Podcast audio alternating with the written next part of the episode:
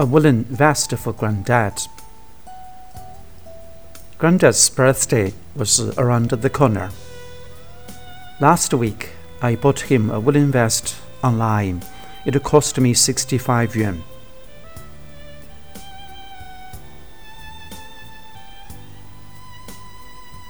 The moment I got the package from the delivery man, I took it to Grandpa's.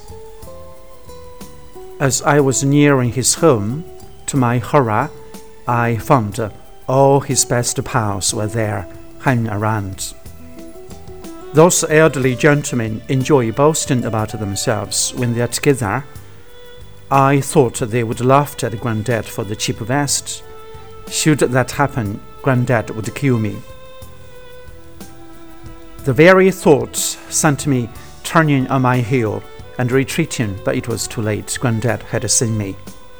He yelled, Come on in, Jack. Why are you bringing me a gift? You are only a student. You didn't have to buy me anything. Oh, Lord, I had no choice but to go and face the music. There was no escaping this time.